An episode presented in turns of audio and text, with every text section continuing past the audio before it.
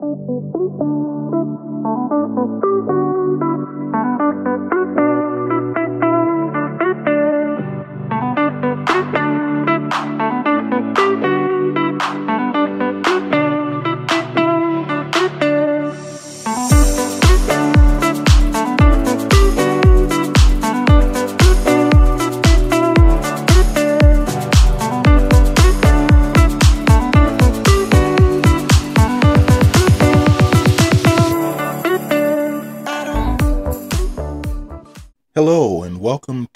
another episode of the Virulent News Toxic Habits and Attitudes. I'm your host, Wayne Bibbs. The main point of this podcast is to talk about all of the things that we allow to interfere with our creative interests. Now, for the purposes of this podcast, we focus on writing, performing, or hosting, but in reality, the discussion can be applied to anything in our lives. Everyone has a list of things that they have to do. You have to earn a living, provide for your family, so forth, so on. But how many of you have ever dreamed of being a writer, an actor, a photographer, uh, hosting your own podcast, or anything creative, only to be met with discouraging remarks and criticisms from others around you? I was lucky enough to have a great support system in my life when I decided that I was going to do all of the things that I just mentioned, as a matter of fact. Um, and I was smart enough, or at least obedient enough, to marry her. I know a lot of people don't have that support system in their lives. And that's the point of this show to be that support. Let it be known that you can do it. You can take a little time to do the things you want to do, along with the things you need to do that you don't have to choose one or the other and limit yourself. You need to know and believe that. And that leads me into uh, introducing this gentleman that I've known for a few years now. Had the pleasure of working with him uh, as an actor on uh, on a movie set. Uh, you may know him uh, from 30 Minutes or Less, where the alleged stars are uh, Jesse Eisenberg and Aziz Ansari. But uh, depending on who you ask, and you can start with me, uh, this gentleman was the real star of the show. He has uh, some 35 IMDb credits, uh, three as an actor, three uh, as himself. And he's also a stand up comedian. Okay, now for those of you who who think that it's easy to be a stand-up comedian, let me straighten you out right now. That is one of the hardest things you can do. Uh, unfortunately, this gentleman has been through several of the very few things that are even harder, and I'm going to let him tell you about it. Uh, he was gracious enough to uh, accept my invitation. I am so glad that he did. I want you to welcome Torey Adkins. Torey. Hey, how's it going, Wayne? Going great. Now that you're here, thanks for uh, for agreeing to uh, to talk to us today. Absolutely. Thanks for having me. I look forward to chatting with you. Same here. Uh, let's uh, let's just go ahead and get into it. As I said, you've got quite a few IMDb credits. Uh, but before you got into the acting thing, I know that uh, you were also pretty big in sports, in local sports. This is, uh, by the way, this is the Midwest, ladies and gentlemen. Um, mm-hmm. When you when you talk about uh, being a, a, a, young boy into manhood in Michigan, there are certain in Michigan, Ohio, Indiana, Illinois, there are certain things that go along with it. You're going to cut the grass on Saturday. That's a given. you're going to have uh, more than human sized snowdrifts in the winter and occasionally April. Uh, and you are going to play sports. Uh, I had my turn playing uh, basketball and football, but uh, Mr. Adkins here uh, actually made a name for himself in in local football, and I'm just going to let him start talking about it. Uh, Torey. Yeah. Tell us a little bit about uh, about your early days in uh, in terms of the sports. We'll start there and we'll ease off Okay. into the other creative uh, things that you've been doing. Well, I can totally appreciate and absolutely second the the idea of growing up, especially in Michigan. Um, in the summertime, when we grew up, you couldn't be in the house. There was no sitting inside watching TV. Computers weren't even a thing.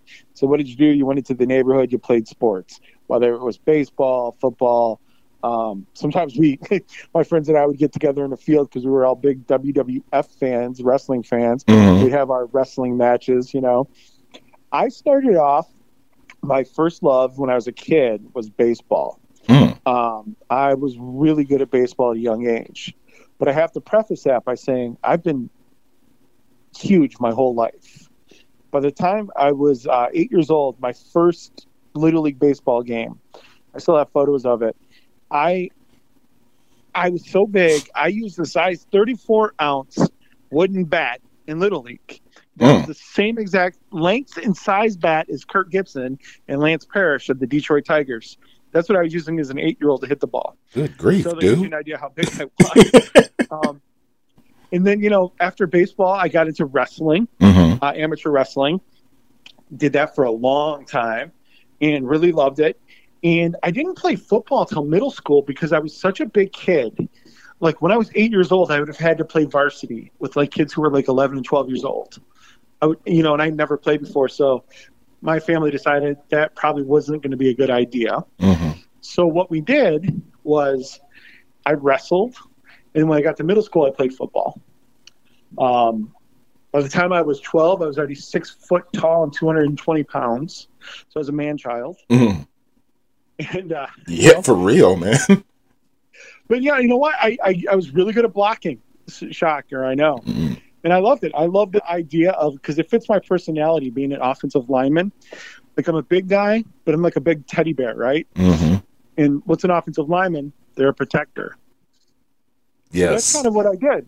hmm Um, I think probably my favorite sports story, though, when I was a junior in high school, I was on the varsity wrestling team, the heavyweight. I was pretty good.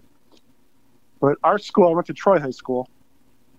Our school is so big, we had two varsity wrestling teams, an A team and a B team.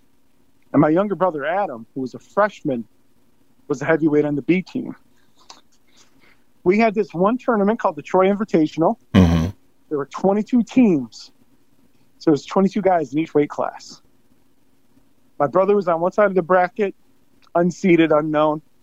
I was like a fifth seed on the other side. We beat everybody.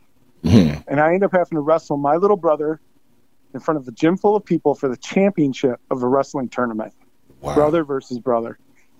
And let me tell you, they were all cheering for the younger one. They all wanted the upset. Sure. So now I'm in my home gym and I'm playing the villain against my own brother. you bully. terrible. it was awful. Yeah, I mean, yeah, you bully. How you gonna cheat? You're gonna beat up on your little brother. Listen, my little brother turned out to be a way better athlete than me. He, he became the school's only the second state champion in school history when he was a senior. hmm Got a full ride. He was Tom Brady's center at Michigan. So my brother ended up being a really good athlete. Wow. But um, that day, I did whatever it took to win. There was no way for the rest of our life. I knew, no matter what this kid does, and it's it's true, he could pull out his national championship football ring, brag about all the great players he, he played with at Michigan. hmm I still can look at him and say, like, yeah, but remember the Troy invitation? and that's it. Game over. Bam. You can't say anything. You can you can brag to anybody outside of this house, bro. But let me Yeah, remind you, big fella took care of business. Yep. I, I understand, but now walk us through the transition here. I mean, because you know we we we're seeing or we're hearing about the the the football thing. How did we get into acting? you know i mean the whole the whole entertainment train it was something like my whole life i'd always been like the funny guy Mm-hmm. but i was never the class clown i would be the guy who would say some kind of witty almost just to my friends at the class clown, clown's expense like i've always been really witty but i'm not like one of those people who i mean i got attention everywhere i went because i was so big when i walked in the room everyone looked at me Mm-hmm. so like I went out of my way a lot of times to not get attention, you know, because that when you're young, that could be kind of like debilitating to always have everyone staring at you. Sure. So, so after sports, after college, after I played football and I graduated, I went. I was working at an ad agency, and one night, me and a couple of the other young guys, uh, and you know the the low rung of the totem pole in the ad agency, we went out to a, a pizza restaurant or a restaurant. Um, and we were just going for something to get something to eat after we worked late. And it just so happened we go into this place and they were doing an open mic comedy night. Now we didn't know that. And we're sitting there and one of the guys who I worked with who always tells me how funny he thought I was, he dares me. He goes, I dare you to get up there and do stand up. I have never in my life thought about being a comedian. I'd never been on a stage like that.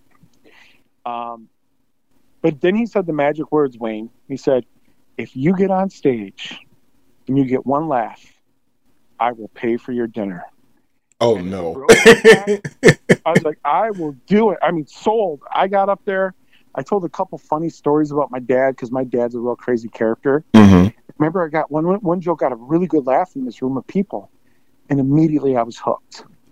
Yeah. I started going to open mics. I sucked forever. It was so hard because when you're doing stand up, you know, it's not like just getting up there and being funny. To be a good comedian, and if you look at any great comic that you've ever respected, they're authentically themselves, but that takes a long time to learn how to be funny in your own skin, you know? Right. Because you, you know, not you can't go up there and be like anybody else, because you're just going to come off as a cheap carbon copy, and you're never going to ever make it. Right. You know, there's there's only one Lynyrd Skynyrd, for example, for a reason. Yeah, there's a lot of knockoff bands who are playing in bars in small towns that you've never heard of. But there's only one, and there's a reason for that. Same thing with comedy. Mm-hmm. So it takes a lot of experimenting and failing. And I think that, you know, I've played football against some big, huge human beings. I've wrestled some tough people in my life. There is nothing scarier that I've ever faced than walking in front of a room full of people, some of the, who've been drinking, by the way, mm-hmm. grabbing a microphone and trying to basically say to them in, a, in effect, shut up and listen to what I have to say. Yeah, that's. Uh, you keep that. Oh, I'm sorry. Go ahead. No, no, no. I was just gonna. I was just gonna co-sign what you said, man. That that is something that will that will produce a bit of shrinkage in any dude that, that oh, walks up there. Freaking lutely, it will, because like that, you know. And if you're lucky enough to get their attention, you have one second. You literally have like a small little bit of time so now you have to hold it and show that you're worthy of them continuing to pay attention. So you got to be funny. And that's why, I mean, a lot of comics I know, I would say, like, if I was in a high pressure situation, I'd want a comedian on my side because they know what it's like to deal with pressure in the moment in front of a room full of people. It is the hardest thing I've ever done. Yeah, it, it, it is hard. I, i have been in that. I've done it a little bit myself, not as much as you yeah. have, but I, you know, I've done a little bit of it and I know, yeah, that that is nerve wracking. And uh, the, first- the, the yeah, the first time you do it, and I've also done it um, not so much in on stand up comedy, uh, but in church where I had to deliver my first sermon. Yeah. Ooh, yeah. I'm like, I'm trying to, I'm trying to show God I'm good enough to do this, you know. Yeah, absolutely. And that's that is some scary stuff. Uh, but. I wanna, I wanna shift gears here just a little bit. Yeah, absolutely. because as you as you said, uh, this is one of the the scariest things that you will ever have to do. And as I alluded to earlier, uh, you have had to deal with some of the very few things that I can think of anyway right. that are even scarier. And uh, if it's okay with you, I, I, would like for you to uh, to share a little bit of that with the audience. Yes, for sure. So just just to quickly put a button on what we were just talking about in transition. Um, so I got into stand up. Through stand up, I met an agent who had me audition for a commercial. Mm-hmm. I ended up getting the commercial. Was for the Detroit Pistons. Their initial was their initial going to work campaign they did before mm-hmm. they got really good in the early 2000s and I, and I got into acting that way. Like I never thought about being an actor. I ended up pursuing the acting to the point where I moved to Chicago, um, did a ton of unpaid theater, tons of student films, but kept building experience. And connecting with people, got an agent, and that's kind of how I got into the acting realm. Mm-hmm. That leads us to like, so I, I, you know, I was lucky enough to work for a while, and I booked a lot of different things, um, you know, through the years. And in 2018, so let's fast forward. So 2018, it's like early February going into March. I had auditioned for a small part in a Netflix movie, um, and it was going to be a scene with Anthony Anderson of uh, Blackish fame, Mm-hmm. And I booked the part. So I booked this role. It was just a small little like prison guard type role, but I started working out. I wanted to shed some weight for the role. And what happened was one night I come home. I you know I go to the gym. I work out, and I come home from the gym, and this is where it's it's kind of one of those things. If it's divine intervention, I don't know. Mm-hmm. I come home from the gym and I get this strong urge to take a bath. Now I am a six foot four, generously in the three hundred pound range man. I'm Mm-hmm. a big dude. I don't take baths, especially in Chicago. The bathtubs in the average apartment, they are not made for men like me at all. But I had this strong urge just to take a bath. Mm-hmm. So I, I did it. I, I fill up the tub, and as, I, as it's filling up, I step into it. I've got the plunger down, it's filling up, and I start to lower myself into the tub. And without about a foot to go before my, my behind's on the bottom of the tub, one hand of one of my hands was on the side of the tub, the other was on this like soap dish thing, lowering myself down. My hand kind of slipped off the soap dish a little bit, and all my weight came down on the right side, and I ended up pinching a nerve in my neck. And at first, it, it hurt a little bit, but over the next like four or five days, the pain got excruciating. I went to an urgent care clinic. They gave me pain meds for it. Didn't help. So I had been not calling into work, taking time off, literally just laying in bed, almost needing help to get up to go to the bathroom. I was in so much pain. Mm-hmm. And then something happened about five to six days into it, where whenever I would stand up, I couldn't breathe. It was like I was literally having a panic attack. Um, and I never had that before. So I didn't know what was going on. And finally, my ex wife insisted on taking me to this emergency room. Going to this emergency room and come to find out, basically, not only did I hurt, yeah, I pinched a nerve in my neck, but the reason I was having a hard time breathing is at some point I had contracted a virus. Now, they never knew what the virus was. Like to this day, it's never been quite, you know, explained exactly what it was. When I was in the hospital, they Mhm. asked me a zillion questions and they could never quite pinpoint it. But somehow this virus got into my body. It caused me to turn what they call sepsis, completely sepsis, Mhm. over the course of the next couple days.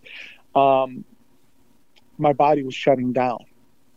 I actually, at the first hospital I was in, I coded, which means basically I should di- should have died. They were able to bring me back. Um, they ended up finding while I was in that hospital an abscess the size of my fist had formed at the top of my spine. Oh, And come basically- on. If they didn't remove it, it'd either kill me or I'd be quadriplegic the rest of my life. Now, I didn't know any of this, by the way, because my brain was fried. I had such a high temperature. There was fear that either I was going to stroke out or that, like, you know, it could literally, my brain was going to fry. Mhm. I had no clue. I was like hallucinating. It was nuts. Um, so I'm in this one hospital, and the next time I wake up, I'm in a completely different hospital. And here, let me paint the picture for you. Okay. I wake up in a totally different hospital with some strange doctor standing over me, asking me to squeeze his fingers with my hand, and I, and and to try to lift my feet. But he, he's he's saying this, and as he's saying, I, I kind of look over, and here's my mother standing next to me, and I look down, and my brother's next to her. Then on the other side, there's my dad, and then my ex-wife, and I couldn't understand why is my family here, because they all live in Florida. They live in Florida. They don't live in Chicago. And it quickly became apparent to me like you know kind of figuring out what's going on and and later on talking to my brother about it. Um i had coded another two times meaning between right before the surgery and then after the surgery where they again had to resuscitate me bring me back to life. And when it happened before the surgery my mother who they flew up my family uh, you know didn't have a lot of money but they flew my mom up to be there because she wanted to say goodbye to me before I went into the surgery to be there for me like any good mom. Um, she called my brother and- and my dad and told them that there's a strong possibility I wasn't going to make it. And my brother immediately drove over to my dad's house in his van, got him. They drove 22 hours straight from Florida to Chicago to be there at my bedside. And the reason they were all there is because they were there to tell me goodbye. They, Mm. they pretty much thought I was going to die. Oh, The doctors had pretty much painted the picture that more likely than not I was going to pass. So they came to tell me goodbye. They were there. They wanted to be there in my final moments. So I come out of this and I see them around, you know, and like, and it just hit me like a ton of bricks. And this doctor's telling me to squeeze his fingers and I can't. Tell me to lift my feet and I can't. And what happened was because they had to go in and cut this abscess out of my spine, it was literally inside my spine. They had to cut it out mhm. it caused all kinds of nerve damage basically paralyzed half my body so so imagine that you wake up in one hospital Mhm. i mean you don't know where you are you can't move your body and your family's standing around you crying it's like it was just like out of the worst nightmare of my life Sure. um Oh my from God. that i ended up spending almost four months in a rehabilitation hospital that is um, you know specifically one of the top hospitals in the entire country. Mhm. uh, and it's in chicago for spinal cord injury where i had to go through the slow painful process of trying to learn to do the most basic things like sit up. If i was going to stand you know they had to have a harness on me to like learn to try to stand again and and, and walk with a walker and all that. And i i, want to make sure i haven't lost you so far No. okay Just, just So- I'm, I'm just trying to ab- absorb uh, the the the sheer horror you must have been going through. Yeah, I mean, honestly, like in talking about it now, I can look at it with a different perspective. But like in the time when I was going through it, it, it was, you know, a horror.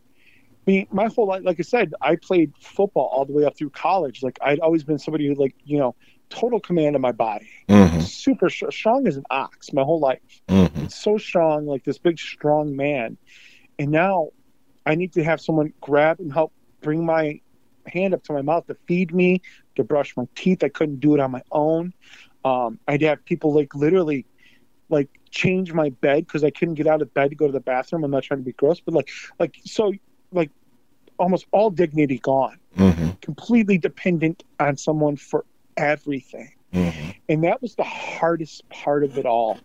Um, and then in the middle of it, my my now ex-wife and I, at the time we were you know we were living together, but we we were going to get separated. You know it, that's just the way it was going.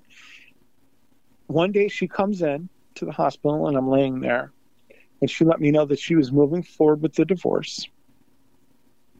Um, and I didn't. It, it, it, nearly broke me.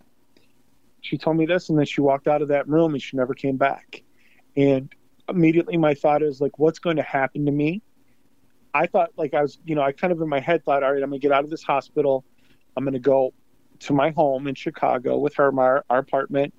I'm going to have to work really hard to try to get my life back but i at least kind of thought i knew what my next step was going to be and now that was all gone all gone i didn't know where i was going to go i didn't know who was going to take care of me Mm-hmm. now, I knew in the back of my mind my family would help me out, but you know, you never want to think that as an adult either. You never want to think about, especially me. I'm a very proudful person.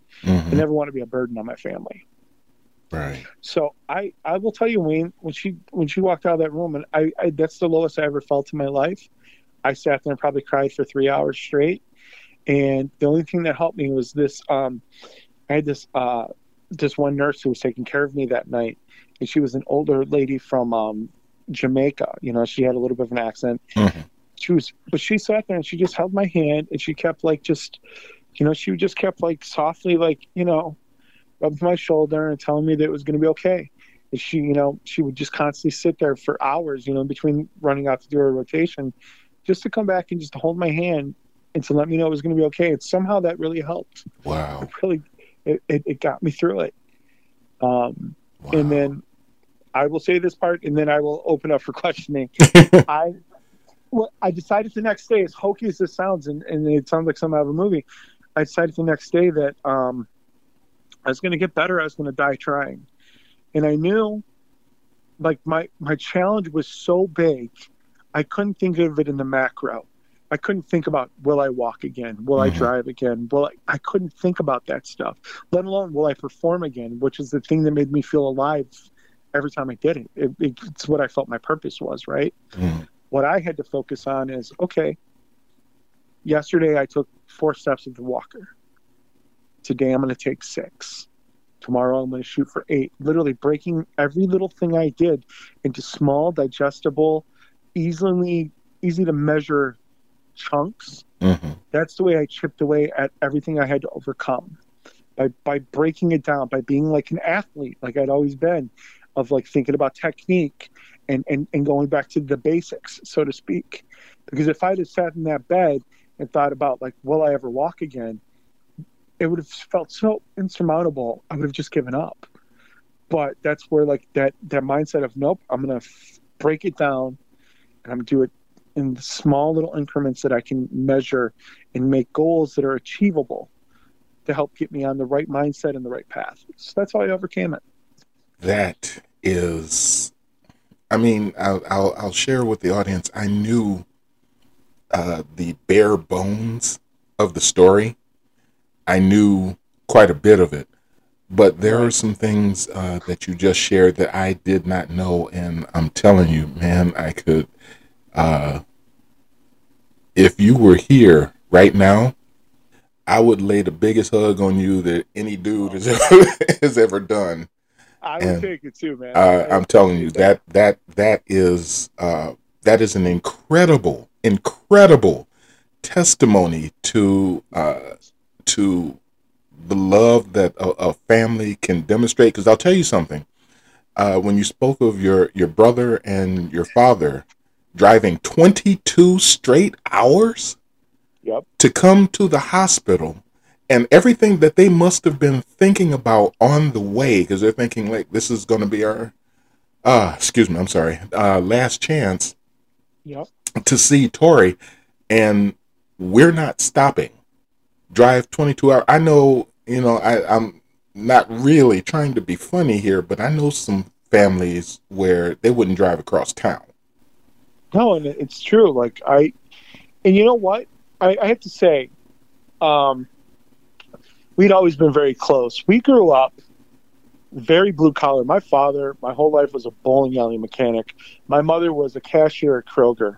And we lived in a very rich, ritzy town, but we were as blue collar as it got. Mm-hmm. And the way we got to everything in our life was as a family. So, like, my brother and I have been close our whole life. You know, we really were. We were two and a half years apart, and we played football together. We won the only state championship in our school's history.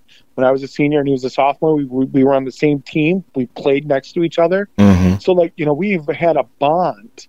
Um, and, and I realize now, like, I didn't grow up with all the nice fancy things that a lot of people and a lot of my friends had. Mm-hmm. But I look at the family that God gave me mm-hmm. And blessed me with, and mm-hmm. that is truly my riches in life. To this day, my mother and father, if I break down on the side of the road and I call them, they're there. You know, I know yes. it's not convenient. They're older now, but they still they're there when I need them, and and not many people can say that. No, that that they can't. Not a lot of people can say that. You're absolutely right. And I, I, I got to tell you that that that family of yours, uh, wow, man, I I would love to meet them someday, but I also want to meet that nurse, the one yeah. that sat there and held your hand, say it's gonna be okay in whatever Jamaican accent that was. But yeah. that that is wow, man. You know, yeah. one of my, my my ultimate dreams is and I didn't get a chance to do it. Um, so I, I, I, I, got to go back to Chicago, obviously, for acting opportunities and stuff. And I was there filming an episode of a TV show um, in November of last year. Mm-hmm. And I so desperately wanted to go back to the hospital, Shirley Ryan, that's the hospital's name that I was in for all that time in the rehab hospital, mm-hmm. and go see any of those therapists that worked with me every day to let them know and he'd also be able to possibly speak to any, you know, he used to have group meetings and stuff where they'd have, you know patients gather and hear people come in and talk i would love to be able to, to give the message of hey don't give up. I was literally in your shoes mm-hmm. and i i'm here. So that's one of my ultimate goals eventually is to go back and to thank those people. But because the coronavirus at the time um, you know that was impossible. They weren't letting out people who come in to visit so to speak. So i'm hoping eventually at some point in the next couple years i can go back and just you know either share my story or just share my gratitude for the, those people who had the patience of saints to put up with me because mm-hmm. you know i got to be honest i was a bear some days i know i was not the easiest person in the world to deal with mm-hmm. um, i was grumpy sometimes but they they they never lost their patience with me and ultimately that that helped me so much in my journey i can understand that because uh, you know i can i can tell you from firsthand experiences, uh, there are some people who do a certain job and it doesn't matter how much money they're making, it's not enough. Uh, right. with, you know, uh, teachers do not make enough. Nurses, oh, no. nurses, nurses do not make enough. And there's others. I'm not trying to exclude anyone.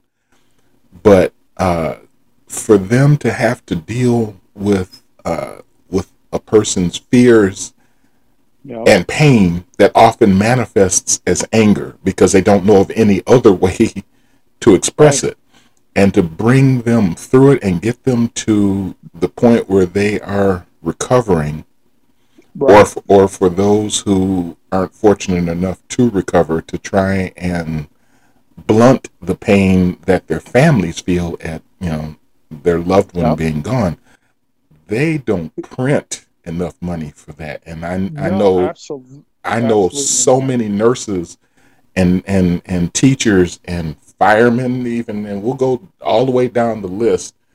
Um, and bowling mechanics by the way. I'm I love bowling. But but these people do not earn enough money for the for not only for their skills but for the compassion with which uh, they utilize those skills for the betterment of everyone else. Man, yes. t- that is that is uh, that is a wonderful story. That yeah, you know, I, I, I have to. I well, first of all, thank you for that. Um, I want to say two last things on it, if I can. Sure. We're, we're, I I just would say this first of all, because um, I did mention my ex-wife and, and the leaving. I have to say though, in that time of need when I needed her, she did step up. Um, right right around the time I was getting ready to go into that surgery, right? And it was high, highly re- like there was only one doctor in the entire city of Chicago who'd even do it. And thankfully, my luck, he'd just come back from vacation a day or two before. That's the truth.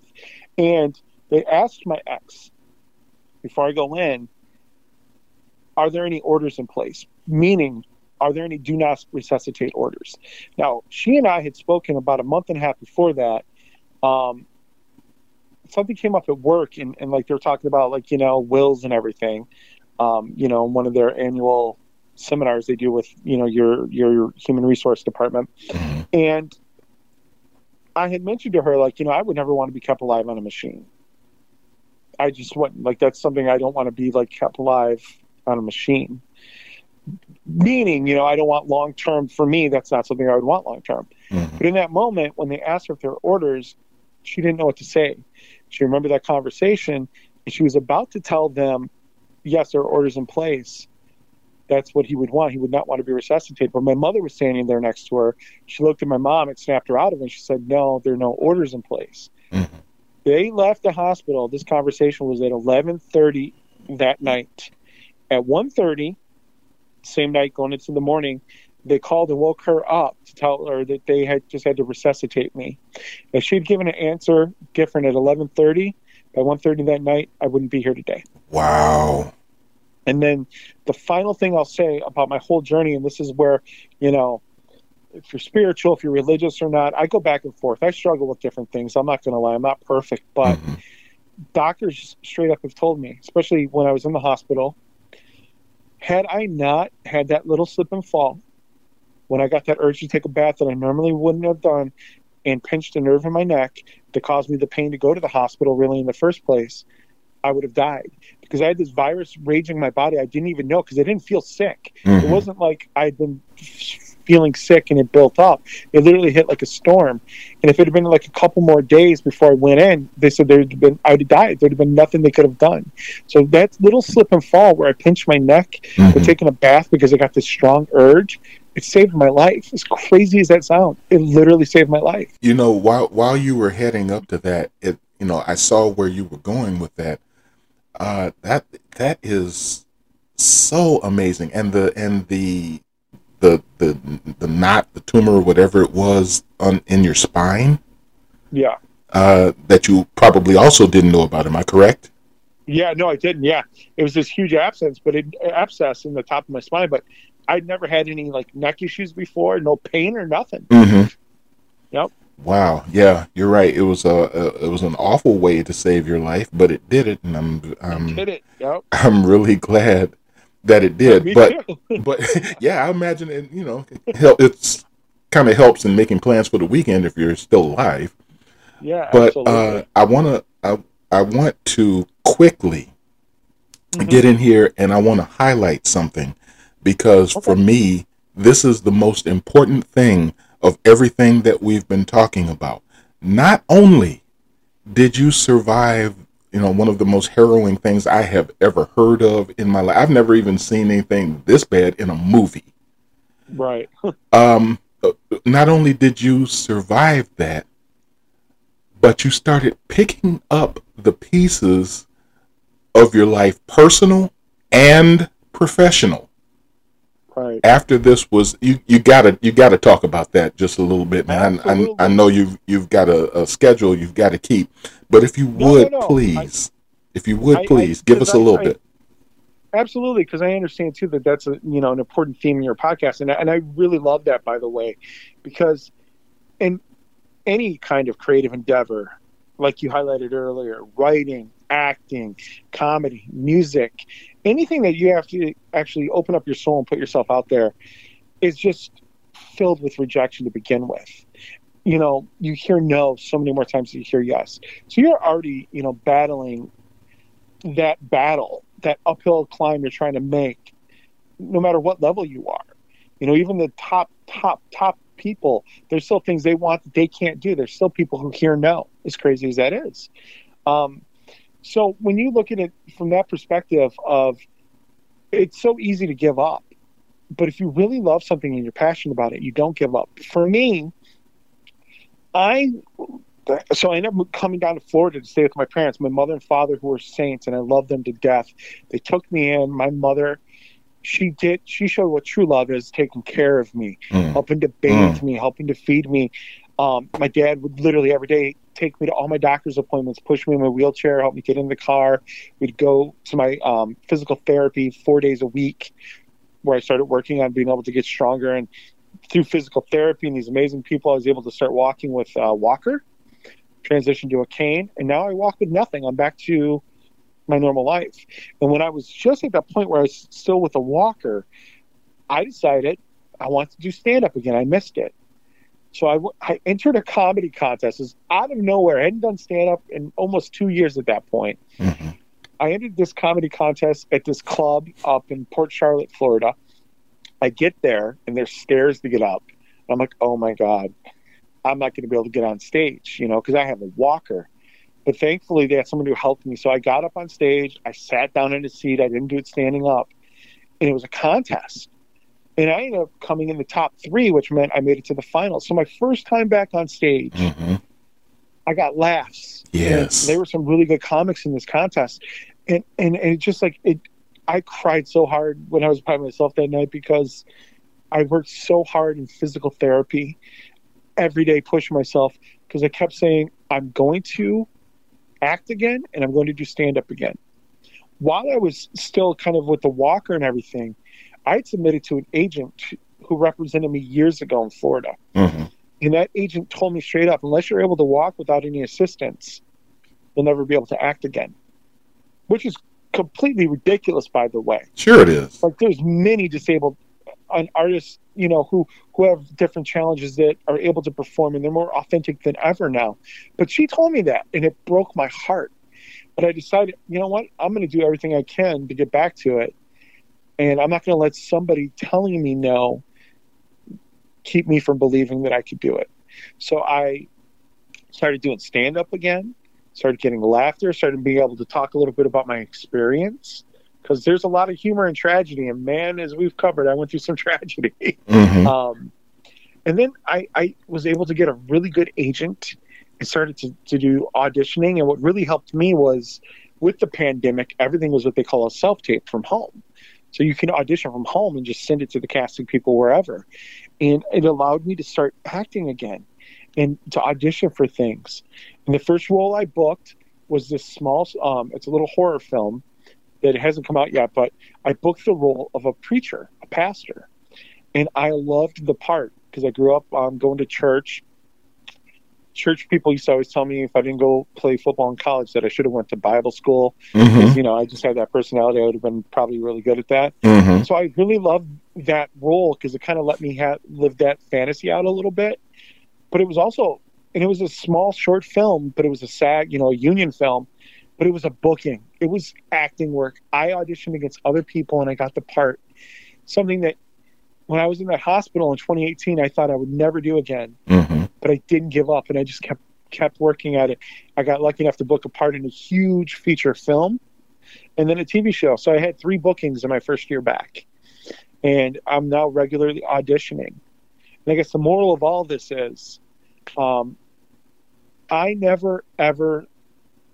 I looked at this way: I survived death four times that I know of. Mm-hmm I had nothing to fear. If I fail, so what? If I get on a comedy stage and they don't laugh, so what? It's not going to kill me. If I don't get the part now, yeah, sometimes it, it hurts when you put your soul into it, but another audition will come along. I don't give up. I don't say, well, that's it, because I've already overcome the hardest thing I'm ever going to have to overcome in this life. For real. You know? And so now I look at it all as, you know, I always jokingly say this with my, my girlfriend but it's true. I'm playing with the house's money is how I, I look at it. Mm-hmm. I'm getting chances and opportunities that I probably shouldn't be getting. I should I should not be alive to be getting, and I and I'm grateful for all of it. The good, the bad. There are sometimes it doesn't go great on stage, but you know what? It doesn't kill me. You see. So for those for those of you who are listening, please, if you take away nothing else from from uh, what this man is telling you, understand you don't ever give up. And it is my sincere hope, sincere prayer that none of you ever has to deal with what this man has dealt with, but learn from it. Learn that you don't ever have to give up. You don't ever, not even have to give up. Don't you do it. Yeah, and, amen. And don't don't limit yourself. Nobody knows how long you're going to be here, so you may as well do everything that you've ever wanted to do. And yeah, absolutely. And as for uh, as for you, Torey, uh, I want to tell you, I am a huge basketball fan, and I don't know if well you know basketball. Um, yeah. My favorite player, uh, favorite active player is Steph Curry. Yep. Who, as you know, plays for the Golden State Warriors. Uh, with the exception of Klay Tom- Thompson, they're going to have to change that team name because uh, you and a few other people I know deserve the title Warrior. Oh man, that's uh, a lot. That uh, what you've been through is incredible, but the fact that you came through it and didn't just stop there with surviving it. You went back to what you wanted to do, and that is that's the most beautiful thing. Um, I know it sounds like I'm I'm gushing here, and you know you oh, guys are just gonna have to forgive me for that. But when you see when when you see uh, someone who has, I mean, seriously fought, that's the only that's the only word fought battle. You know, warrior through something as uh, oppressive and overwhelming as very, very, very near death, so close to death that, you know, it was actually called death a few times. and came back from that and reclaimed life, reclaimed uh, passion, reclaimed the things in life that you love, man, like you said, there's nothing left to be afraid of. the The only thing that you do now is okay. What's my next project? Because yeah, I'm not getting scared off of it. You know, you know what I would want to impart on. You know, this may sound hokey, and I don't mean it to, but it's the truth. And I, I would hope anyone listening to this um, takes this to heart. No matter what you do in life, no matter what your passions are in life, like I said, there's a lot of forces that are always going to tell you no. There's always going to be naysayers in every aspect, especially now in the world we live in now more than ever. There's more negativity thrown at everybody all the time. Mm-hmm. But look in the mirror and just understand. And, uh, and this, and I learned this lesson from an acting coach a long time ago. You're enough. You don't need to be something you're not. You are enough. You're valid enough. You need to believe that you're enough. That's the difference. People who are successful and people who are not is the people who are successful that not only accept that they are enough, they believe it and they trust in it. And that's what I would want you, listener, to understand is that you're enough no matter what it is, no matter what you're writing, no matter what you're singing, no matter what you're acting in, or whatever your creative outlet, whatever you whatever you do, that brings you joy, you're enough and you don't need to be something you're not because you are, already have everything inside of you that is required to be successful. So just know that. That is the perfect cap uh, to this conversation. Uh, Torey Adkins, ladies and gentlemen, uh, thank you so much for for sharing your message. Uh, the last thing that I want you to do, though, yeah. is I want you to uh, to mention, if you can, uh, the names of some of the, the projects you're doing right now, or and uh, if you're going to be to be performing, where you'll be, because I'd like to give everyone a chance to come and see you. You know, um, so on the stand-up thing, right now I'm taking a little bit of a hiatus. Mm-hmm. Uh, it's the summertime. I'm in a relationship with an amazing lady, um, and she has children. So you know, they're out of school. So like, we have different ships and things, and I'm kind of like stopping to smell the roses a little bit. Sure, that's sure. thing I, I realized that, you know, I could have left this world, and I and it, it dawned on me more than once, and I would never have gotten to do a lot of things that I now want to do, and not take those, you know, time for granted. That's the worst thing you can do is take time for granted. Absolutely. Um, but I I have uh, I just did an episode of a TV show uh, that was last season called The 4400, mm-hmm. a little small part. Um, I have a, a feature film coming out called Till uh, I'm not sure exactly when that's coming out. That's by MGM, and that's based on um, the trial, the murder and the trial of Emmett Till, mm-hmm. famous civil rights, um, you know, story. His mama was one of the, you know, the pioneers of the civil rights movement, and it's about Emmett's life and the terrible tragedy that happened and the farce of a trial and all all of that. So the, the movie's called Till. I'm not exactly sure when that's coming out yet. Um, and then I had this uh, feature, the short film called Hosanna, where I play the pastor, and supposedly that's going to be coming out soon. I'm not sure where yet, but when I know and it's it's something I can share, I'll definitely let you know.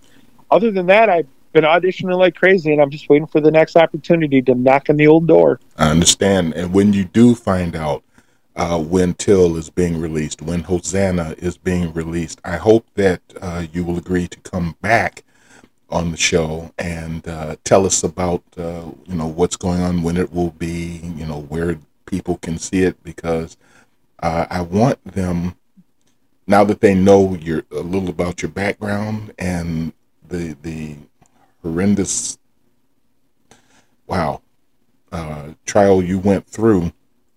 I want them to be able to see you, to look at you and your performance and understand everything that you went through to get to that point. So please do let us know. Uh, I definitely will. It, it would you. be an honor to come back, my friend. I appreciate that. Thank you so much for being here. Uh, once again, everyone, Torey Adkins. And thank you guys. Thank you. As he said, I'd like to thank you as well for being here and for sharing a bit of your day with us. This is the Virulent News Toxic Habits and Attitudes I'm your host, Wayne Bibbs. I will be talking to you again very soon, but until then, take care.